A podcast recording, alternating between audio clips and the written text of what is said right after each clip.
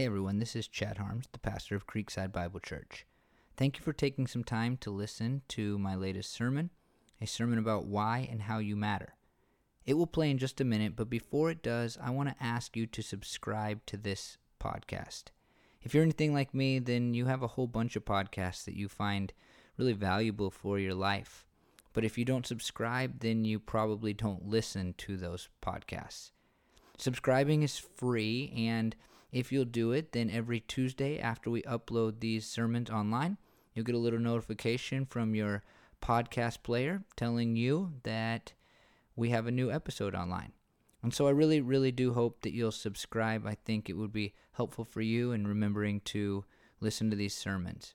At the same time, if you find these sermons to be valuable, then I also would hope that you would leave us a rating and or review. I was recently reminded about the power of sermons going out into the internet. On Instagram, we asked a question How did you hear about our church? And we were surprised when somebody simply responded by saying podcast. And so we probed a little bit further, and this woman had searched for something specific in a podcast player, and she had found our sermons, and she's been listening to them ever since. Here's the reality when you leave a rating and review on our podcast, it helps for more stories like this to happen. It helps more people find our sermons and listen to them, and hopefully, then they are impacted by the things that we preach. And so, uh, I just hope that you'll consider at least taking just a minute to leave us a rating or review wherever you listen to this podcast at. We would sincerely appreciate it. Again, I thank you for listening, and I really do hope that this sermon will help you to learn and live more fully for the glory of God. This was kind of a crazy week for me. My brother in law, Matt, who's also a pastor here, he led communion last week, and he mentioned that he was starting his doctorate program, which is exciting. We're glad for him to be doing that. Uh, but what he didn't tell you is that in order to kind of kick that off, he wasn't going to do his job this week, and I was going to do it for him. And so I was a full time teacher this week and still a full time pastor, and it really feels like I blinked my eyes from last Sunday, and here we were again. And, uh, and thankfully, I, uh, he, he uh, allowed me to have some movies on during class periods, and I was able to work on a sermon during class while telling kids to shut up. And uh, like, shut up, I'm focused on God over here, you know, that kind of thing. Uh, but it, it was a wild and crazy week. What Brandon described earlier about just feeling like it's rushing by this week really uh, kind of. I, it was a hard week in that regard for me. It was very fast. But at the same time, there was something really cool that happened for me this week. By being at the school, and I don't know if you know this, but Matt teaches middle school and high schoolers, but that school goes all the way down to preschool, and my daughter is in the preschool. And, and so something really awesome happened this week, and that is that I got to see her in her own element. I joked the other day that it feels like I'm raising a five year old and a, and a teenager right now. Um, my kids are two and four, but, but it feels like I'm raising a five year old and a teenager. And, and when I try to talk to Hazel about what's going on at school, it is what I imagined happening when she got to middle school or high school. Like, how was your day? Fine. You know, what'd you do? Fine. You know, it's like pretty much like that's, that's kind of the answers I get. Usually she's pretty happy about how school went. But this week, I knew I would be there, and I knew that I I would be able to see her when she was out at recess. And, and one of the great joys of my week was telling the middle schoolers to shut up and opening the door and going outside, just being away from the middle schoolers was great. And, and then, and just watching my daughter when she didn't know that I was watching her, watching the kids she was playing with, watching the way that she interacted with other uh, with, the, with the teachers, watching the things that she chose to do during recess, seeing the way that she handled. And I saw this this week when she fell down, and, and we weren't there, you know, for her to cry to, seeing the way that she handled it when she fell down, which was way better than she handles it when we're around. Uh, she just hopped right back up and started running again. Uh, just being able to watch that was awesome. I mean, all the kids were like, "You're being creepy right now." I was like, "I literally don't care. Like, this is my this is my first child, and I'm gonna stand here and I'm going to see how she lives when I can't see her, when I normally couldn't see her. And I think that one of the clearest ways that you can know that I care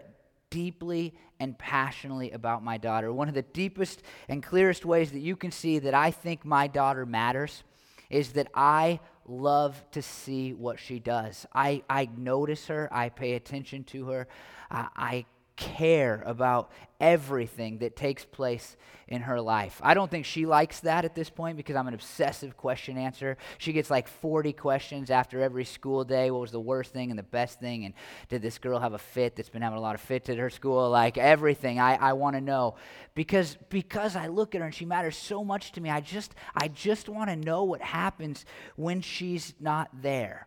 Psalm 127 3 says, Children are heritage from the Lord, offspring are reward from Him. And it, it took us a long time to have a child, and it, it, was a struggle to get there. And, and then I had one, and, and I never cared if I had one, honestly. But, but once I got it, once I got her, it, it just showed me how much a person can matter to you. And that's really seen in the way that I care to see everything that she's doing. I want to know. I, I, I feel sad for kids whose parents uh, seemingly are always staring at their phones because it, it suggests to me that these kids are going to grow up thinking, I matter less than, than whatever is happening on that phone. And I see it everywhere I go. I see people staring at their phones while their kids are playing. I see people staring at their phones while their kids are doing something cool, building a tower or whatever. And I, and I think, like, man, it, it sucks for that parent because whatever's on that phone is not nearly as important. It doesn't matter nearly as much as that child in front of them.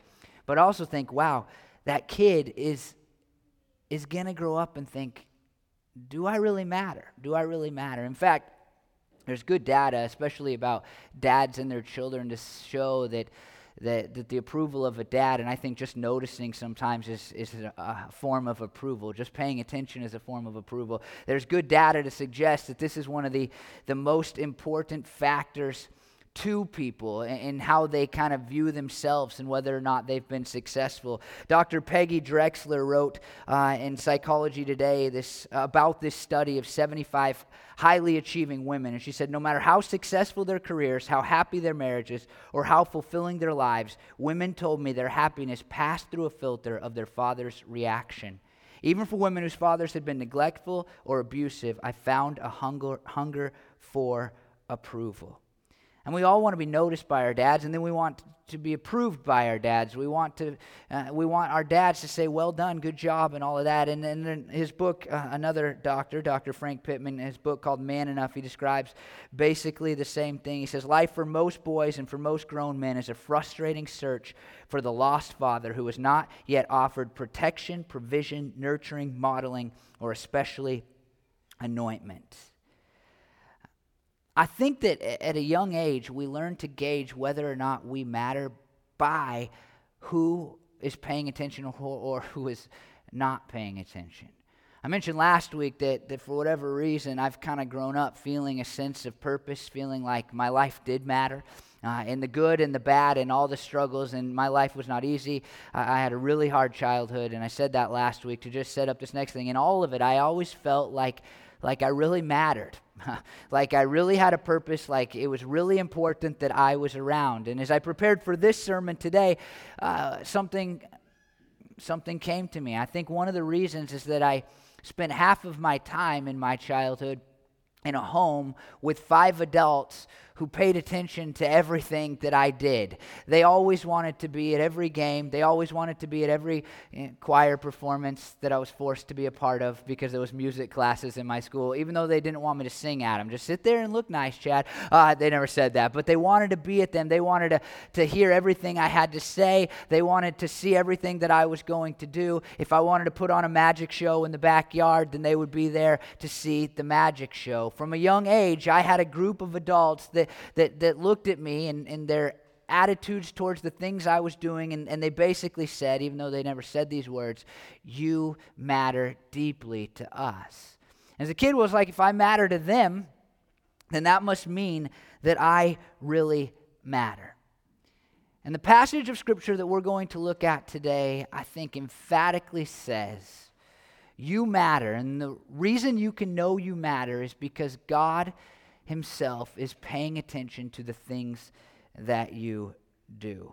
Uh, this, this passage we're going to look at Psalms uh, 139, 13 through 16 is usually just known as as kind of the anti-abortion passage of scripture. I would say before I before I studied this week, that's really what I thought about this passage of scripture that it was it was kind of the the comeback to to abortion and the comeback to the idea that personhood does not begin at conception. I think that is true in this passage of Scripture. I think it is a wonderful passage of Scripture for saying personhood begins as soon as a person is conceived.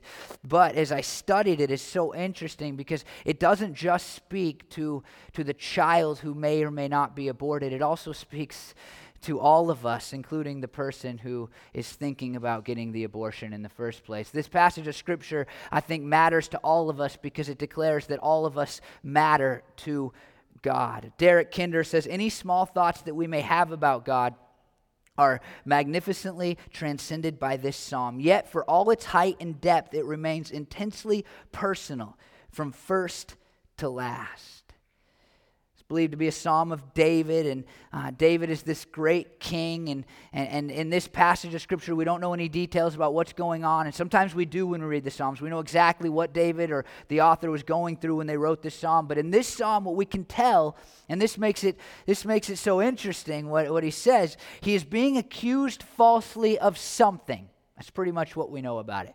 Uh, people, a group, somebody is accusing him of doing something wrong that he has not done. And, and David comes to God in, a, in a psalm that, while reads in the first half is very uh, upbeat and happy, is actually a psalm of lament. He comes to God and he's like, I'm lamenting to you because I want you to defend me I want you to defend my cause, to set the record straight that I have not done this thing. It's similar to Job, and by the way, it has many similarities to Job. I may or may not touch on uh, uh, one or two of those this morning, but this psalm has very a lot of similarities to Job. And if you know the story of Job, it's the story of a man who is is hurt by Satan. I mean, he loses his health and his wealth, and he, he loses his family, and he, he, he loses just about everything that we deem important in life, just gone. He, he went from having a good life to having a horrible life. And, Job, the whole book is basically him saying, Wait, I don't deserve this. And his friend saying, Yes, you do. And Job saying, No, I don't. If just God would talk to me, then we could set the record straight. And while this psalm seems more upbeat than almost anything you read in the book of Job, the idea is the same. The word biblical commentary says it is more likely that the psalm is simply an individual complaint. More precisely, it is a psalm of innocence. In the background lies false accusation of some kind, but its nature is left unrevealed. The speaker brings a complaint to the temple, seeking to obtain vindication via divine oracle, and to this end, affirming his innocence and faithfulness to God.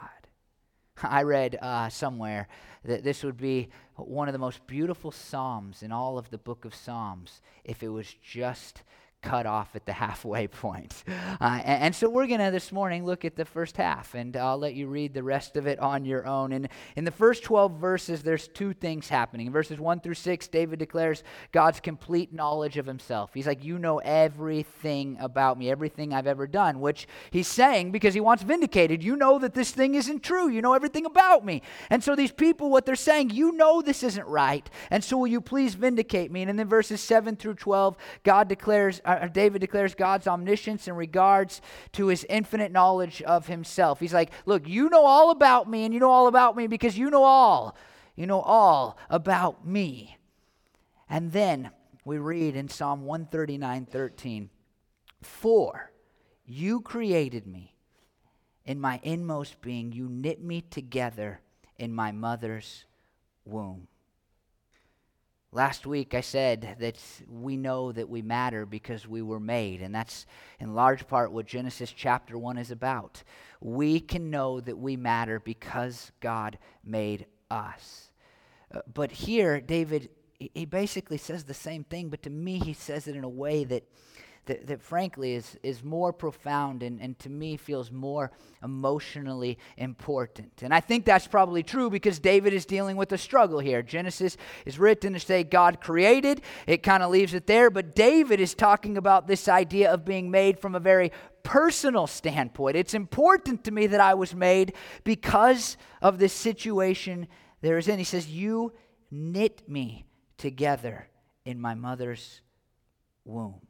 There's some debate over the meaning of this, this phrase, knit me together. But in verse 15, there's a, a similar word, and I think it really helps us to understand the meaning better of what takes place here in verse 13. And this Hebrew word uh, usually refers to a cloth woven together with different colored threads. It, its meaning is like, Thou hast woven me together in my mother's womb. The Treasury of David, a, a beautiful commentary, uh, writes that we have been embroidered with great skill.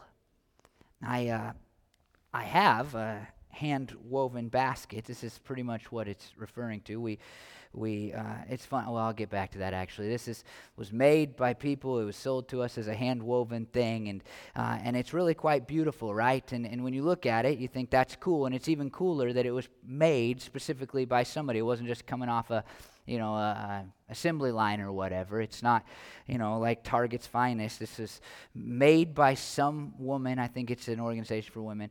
And, and, it ended up in my home. And when you look at it, you think, wow, that's really cool. It's intricate. It's detailed. Every one of them is probably a little bit different just because they were handmade. It's, it's very, you know, good looking. I, I think it's a beautiful piece of work.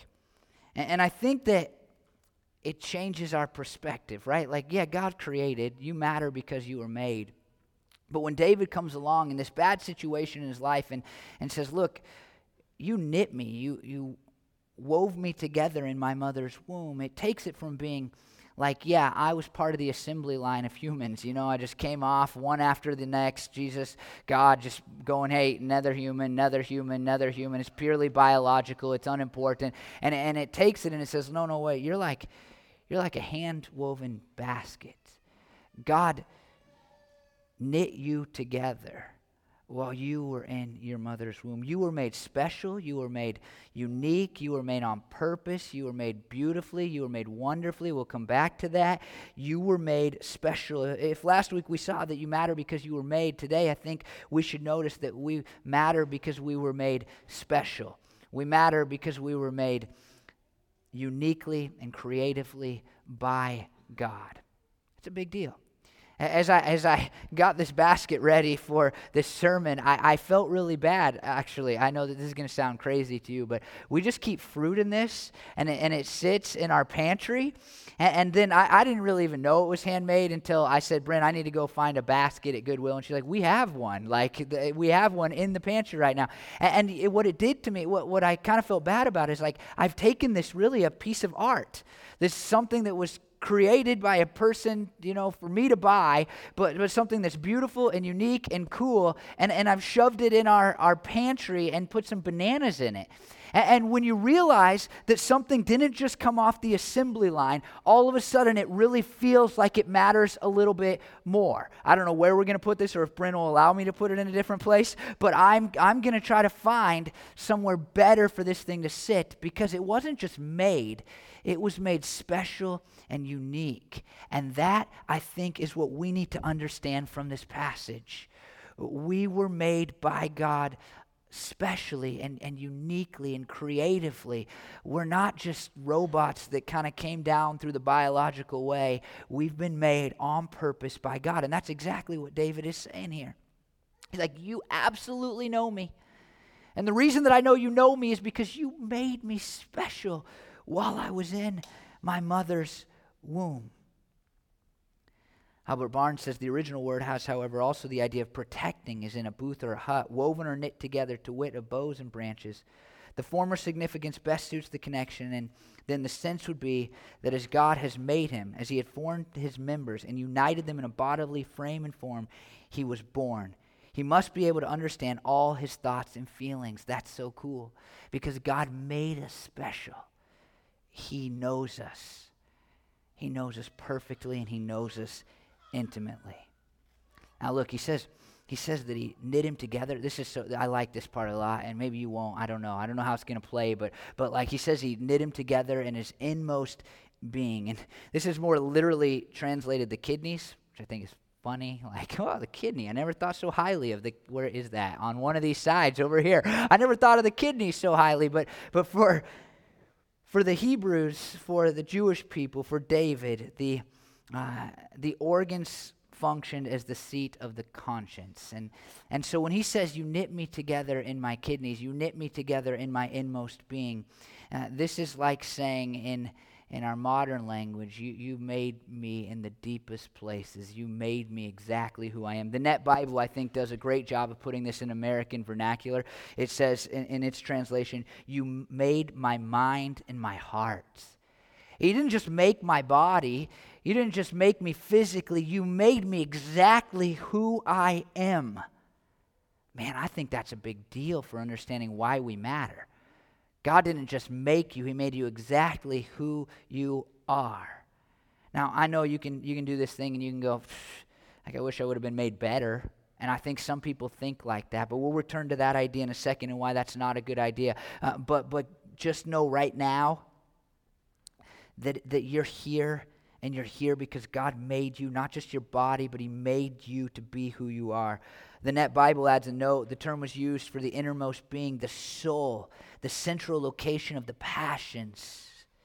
John Quinn, an author, says it's the substance within us that makes us what we are. God made you, and He made you to be who you are. And I think that means you matter. That does mean that you matter. He continues in, in Psalm 139 14. I praise you because I am fearfully and wonderfully made.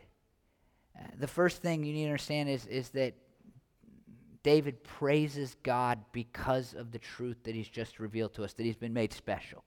And, and kind of my fear in this series, and you, if you go to our church and if you paid attention, you may know this. We like all of our services to be theocentric. That's part of our stated mission. We, we're here first and prim- primarily, uh, first and foremost, uh, our goal is to turn our attention to God when we meet here. We think that oftentimes churches get this wrong and, and it becomes about us. And, and we leave going, Have we been fed? Did we like that? All of those things. But for us, we always want the first focus to be on God, how great God is, how good God is, what God has done for us. We want our services to be theocentric and not man centric. And, and one of my first fears as I, as I thought about doing this series, which I thought was a really important series, I thought, man, just the title, like You Matter, just turns the attention away from God and points it directly at us.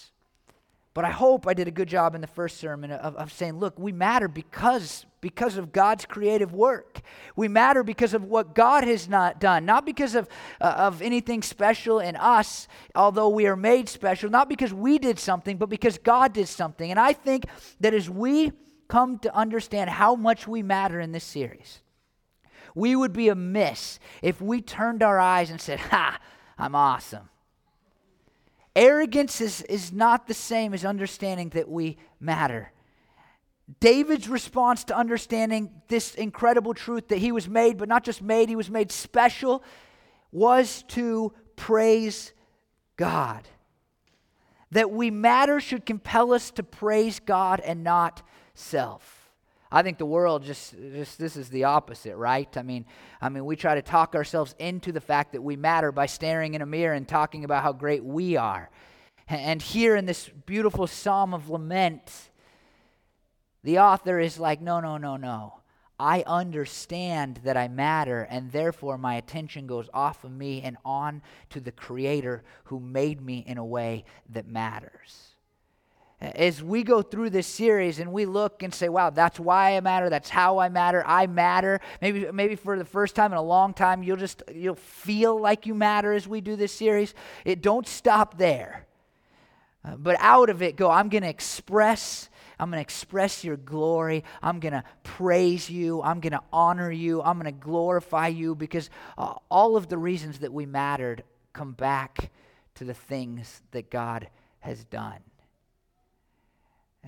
it would be funny for us to just stop at the basket, right? Or any form of art and to say, wow, that's a beautiful basket, you know, and I'm never going to think about who made it and how cool it is that they made it. It would be weird for us to only know paintings and to never know who painted them, right? It would be weird for us to know, like, the work of Van Gogh without ever thinking about Van Gogh. That would not make sense because what makes the painting so special is the one who painted them. And what makes you matter is the one who created you.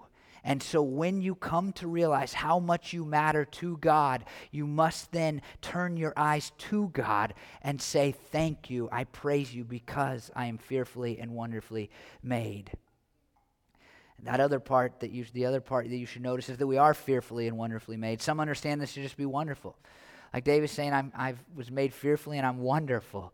And it sounds a little vain. And, and we, I, for me, if you're like me, it's like I kind of want to push back. I mean, I wouldn't want to get a shirt that says I'm wonderful, you know, and walk around to be a little weird. In fact, if I if I got up here and prayed on a Sunday like David, and at any point in there I said, God, I thank you that I'm wonderful you'd be like, wow, Chad's feeling good today. You know, it's the tie or something. Like, what's going on? Like, uh, that, it, it sounds so prideful and so arrogant, but for David, eh, just understanding that he's fearfully and wonderfully made is, is him just respecting the work of God. Saying, I understand what you've done here in this creation. I've under, I understand what you've done when you've made people. You've made them and you've made them special. You've made them matter. And that's why I praise you, because I'm fearfully and wonderfully made. Now, I, I, would point out to you that, that there are a lot of people who don't feel this, who don't feel like they've been fearfully and wonderfully made. I said I'd come back to it. And maybe you're one of those people, you just feel like God kind of messed up or whatever. And, and I want to say that I, I know that can be hard to overcome. I understand that. I understand that that, understanding that we matter can be a very difficult thing to do. And, and I would guess that for some of you that that has happened because, because when you were a kid, nobody ever wanted to pay attention to you. Maybe your dad specifically never really wanted to pay attention to you. And, and so from the time you were little, you had parents that treated you like you didn't matter. It, you were told to just go sit and watch TV while they did whatever they valued more than you. And so it is ingrained inside of you to just feel like you don't really matter. And I know that as I preach these sermons, you'll be overcoming uh, an, an up, it will be an uphill battle for you to go, yeah, I, I, I do see that I matter because you've been, you've been taught that you don't. You've been taught that you don't. And others of you, there's things about you that you just don't like. You just wish they were different. You just look in the mirror and you don't like what you see, or you, you think about the way that you are and you just struggle. You think, I, I'm not, I just, I'm not good enough and I'm not as cool as that person. I'm not as successful as that other person. I'm not as awesome as, you know, whoever. I get that's an uphill battle, but if you're going to believe Scripture, uh, I think then that you must you must believe that you have been fearfully and wonderfully made. To say that that you are you know, all wrong is to look at God and say you messed up. That's that's what it is. It's to say, well, you might have got everybody else right, but but this one you just you just messed messed this up. Look, I mean, you do stupid things. I do stupid things. There's consequences for those things. Some of the things that happen in our lives are, are very much our fault. Sin is entered in the world, and so there are, there are things in, in our lives. I mean, I have multiple sclerosis for crying out loud. It'd be easy to look at God and say, oops, got that one wrong, right? If you just would have slowed down my central nervous system a little bit, it would have been a lot better, you know? I, I get that all of these things can come into our heads. Sin is a part of the world. We do dumb things, it causes consequences, but we must at the same same time, despite all the things that come at who we are and try to tear down who we are, we must recognize that in our inmost being, God made us special. He made us unique. He creatively knit us together, despite all of the stuff that we may not like about ourselves. And that means that we matter. The word biblical commentary again says the psalmist regards himself as the object of God's creative workmanship the psalm is remarkable for its subjective understanding of divine activity, or more precisely, its appreciation of the role of the individual as its object. Tremper Longman says God did not simply create humanity and then withdraw. as though natural process alone accounted for the birth of future generations. No, God is intimately involved in the birth of all his human creatures, and the result is amazing. The result is amazing. I, I think of it this way, and I just wonder, like all the things you don't like about yourself, if it's kind of like uh, what my wife deals with. My wife is a graphic designer. Uh, she works here for our church not as a graphic designer, but her, her, her old real job was as a graphic designer. And one of the things that's always an uphill battle in the graphic design world is that everybody has an opinion on the work, even if they don't know anything about graphic design at all. She went through this short time where, where she would be told by one boss, the person directly above her, hey, we want you to do exactly this. And her and the other designers in her organization would design exactly that. And then the boss above her boss would say, this is terrible. And they'd say, yeah, we know. I mean, we were just told to do this. Graphic design is one of these things where, where no matter if a person is trained, no matter if a person is professional, no matter if a person is good at it, they see it and they go, yeah, I like it or I don't don't like it.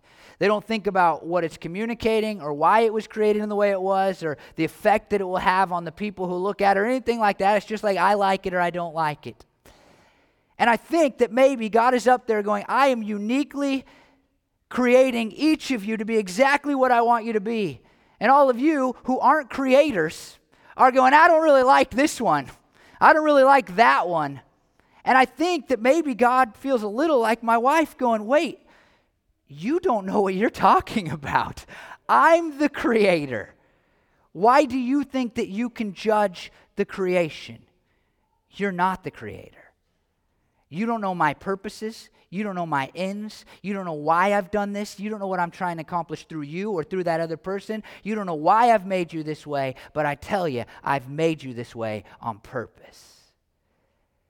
We should all look at the creator of the universe and say, You've got this under control. And we should believe the words here in the psalm and say, Yeah, uh, if, you if you created me, then I'm going to trust that you created me right, and you created me well, and you created me for a purpose. You matter because you were made wonderfully. The only question is whether or not you will believe that is true. Now, as I say those things, I, I want to point out that, that David, who it is believed by many wrote this, David had plenty of problems. He was a king, yeah.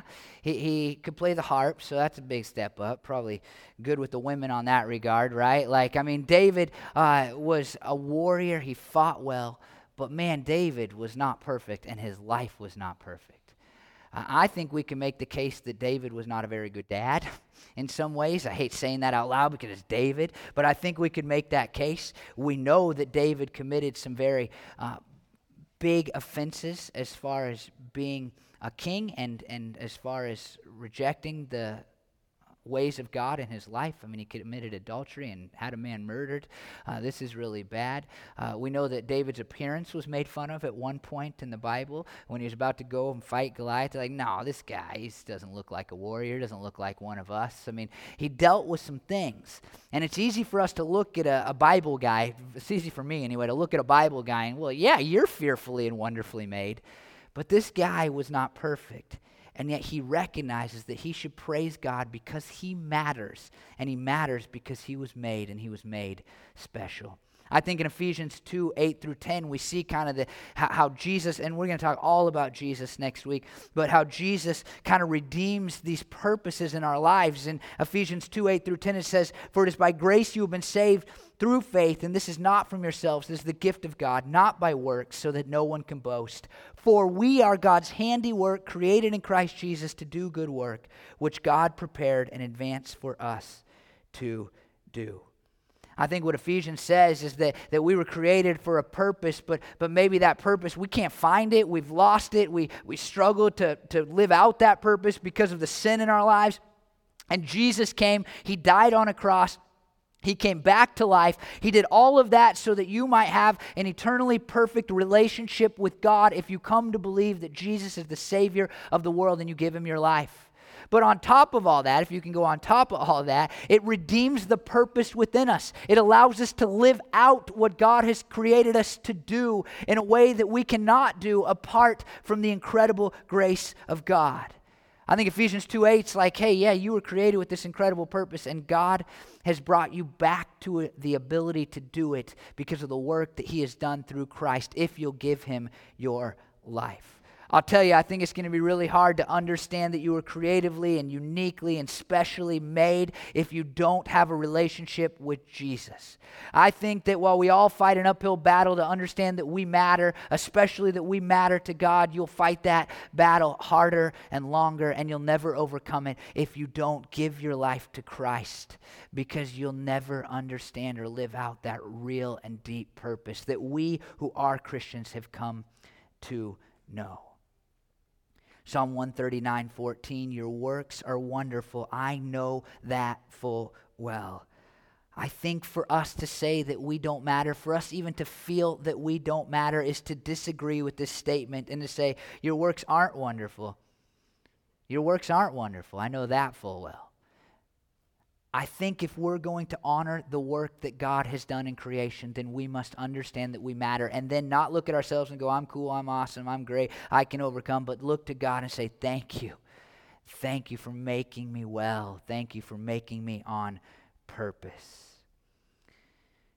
There's this, I'm not going to read it, but in Job 10, 8 through 12, it's this incredible conversation. And Job looks at God, and basically, I'm summarizing. He's like, Don't I matter to you? And then to like say, God, I should matter to you. He's like, You created me. I mean, he feels like God has turned his back on him, and in the midst of that, he reminds himself, like, like uh, as he's talking to God, like, don't I matter? Like, look what you're letting me go through. But I have to matter to you because you made me. And why would you have made me if I wasn't going to matter to you? And then, and this is the part that I just didn't understand about this passage, his attention turns and it kind of returns, I guess, to what's taken place in the first 12 verses. And verses 15 and 16 says, My frame was not hidden from you when I was made in the secret place, when I was woven together in the depths of the earth. Your eyes saw my unformed body. All the days ordained for me were written in your book before one of them came to be. If the first 6, 12 verses talk about how God sees us wherever we go. Now, what he's saying is that God has seen us always. He is, and I love this, this is what it's saying. He's always paid attention to us. I started this by saying that, that people want to know that somebody's paying attention to them. We want that. And, and here, David looks at God and says, You knit me, you created me wonderfully, but what's so cool about it is because I'm your creation, you haven't just you don't just pay attention to me wherever I go. You've always always always paid attention to me. From the time I was in the secret place, from the time I was in the womb, from the time even before you created me, you were paying attention to me. All my days were, were ordained for me, and they were written in your book before one of them came to be. God looked down, and before you were created, He was paying attention to who you would become, what you would do, how you would serve Him. He was paying attention to all those things.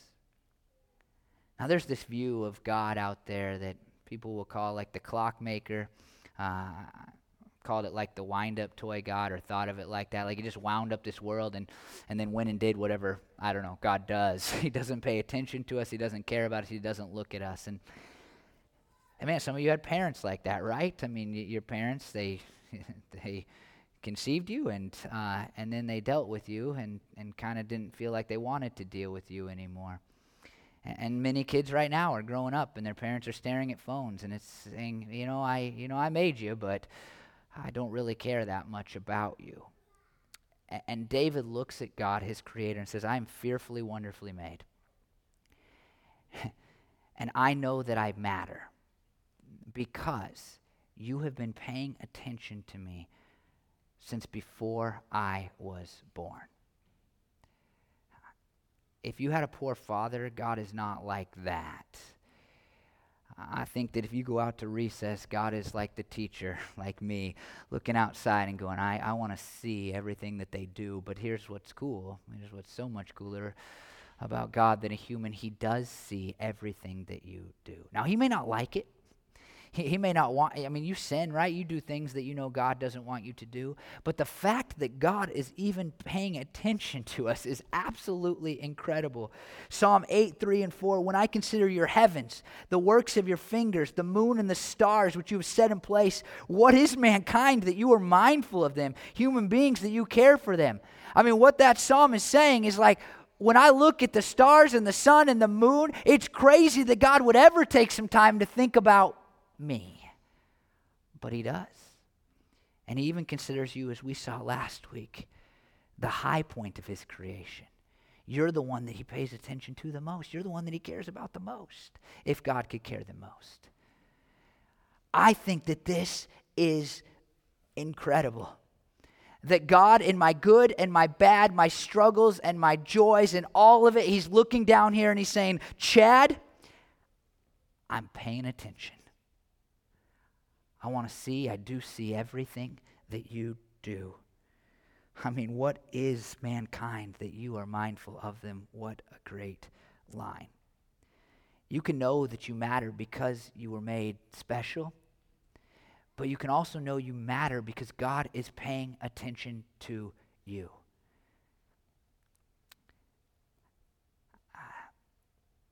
My son used to say this thing, and I used to joke that it was a second child thing. Uh, you know how most kids say, watch me? My son would say, see me.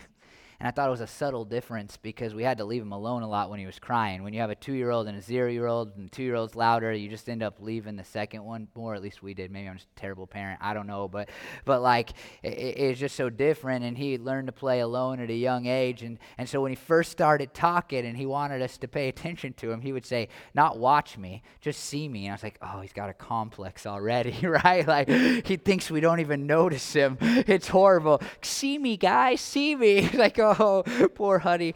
And then we got him in counseling, and things are getting better. No, I'm just kidding. Um, uh, but he would say, "See me," and and it's because people. I don't think it's a second kid thing. I think we all inherently want to know that people that are important to us, that we think are the most important, are paying attention to what we do.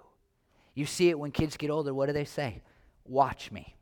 Watch me, right? Before they're about to do anything cool, before they're about to do anything really stupid, they're like, Watch me, Dad, watch me. I'm going to jump off this one story building. Watch me. That's where my son's at now.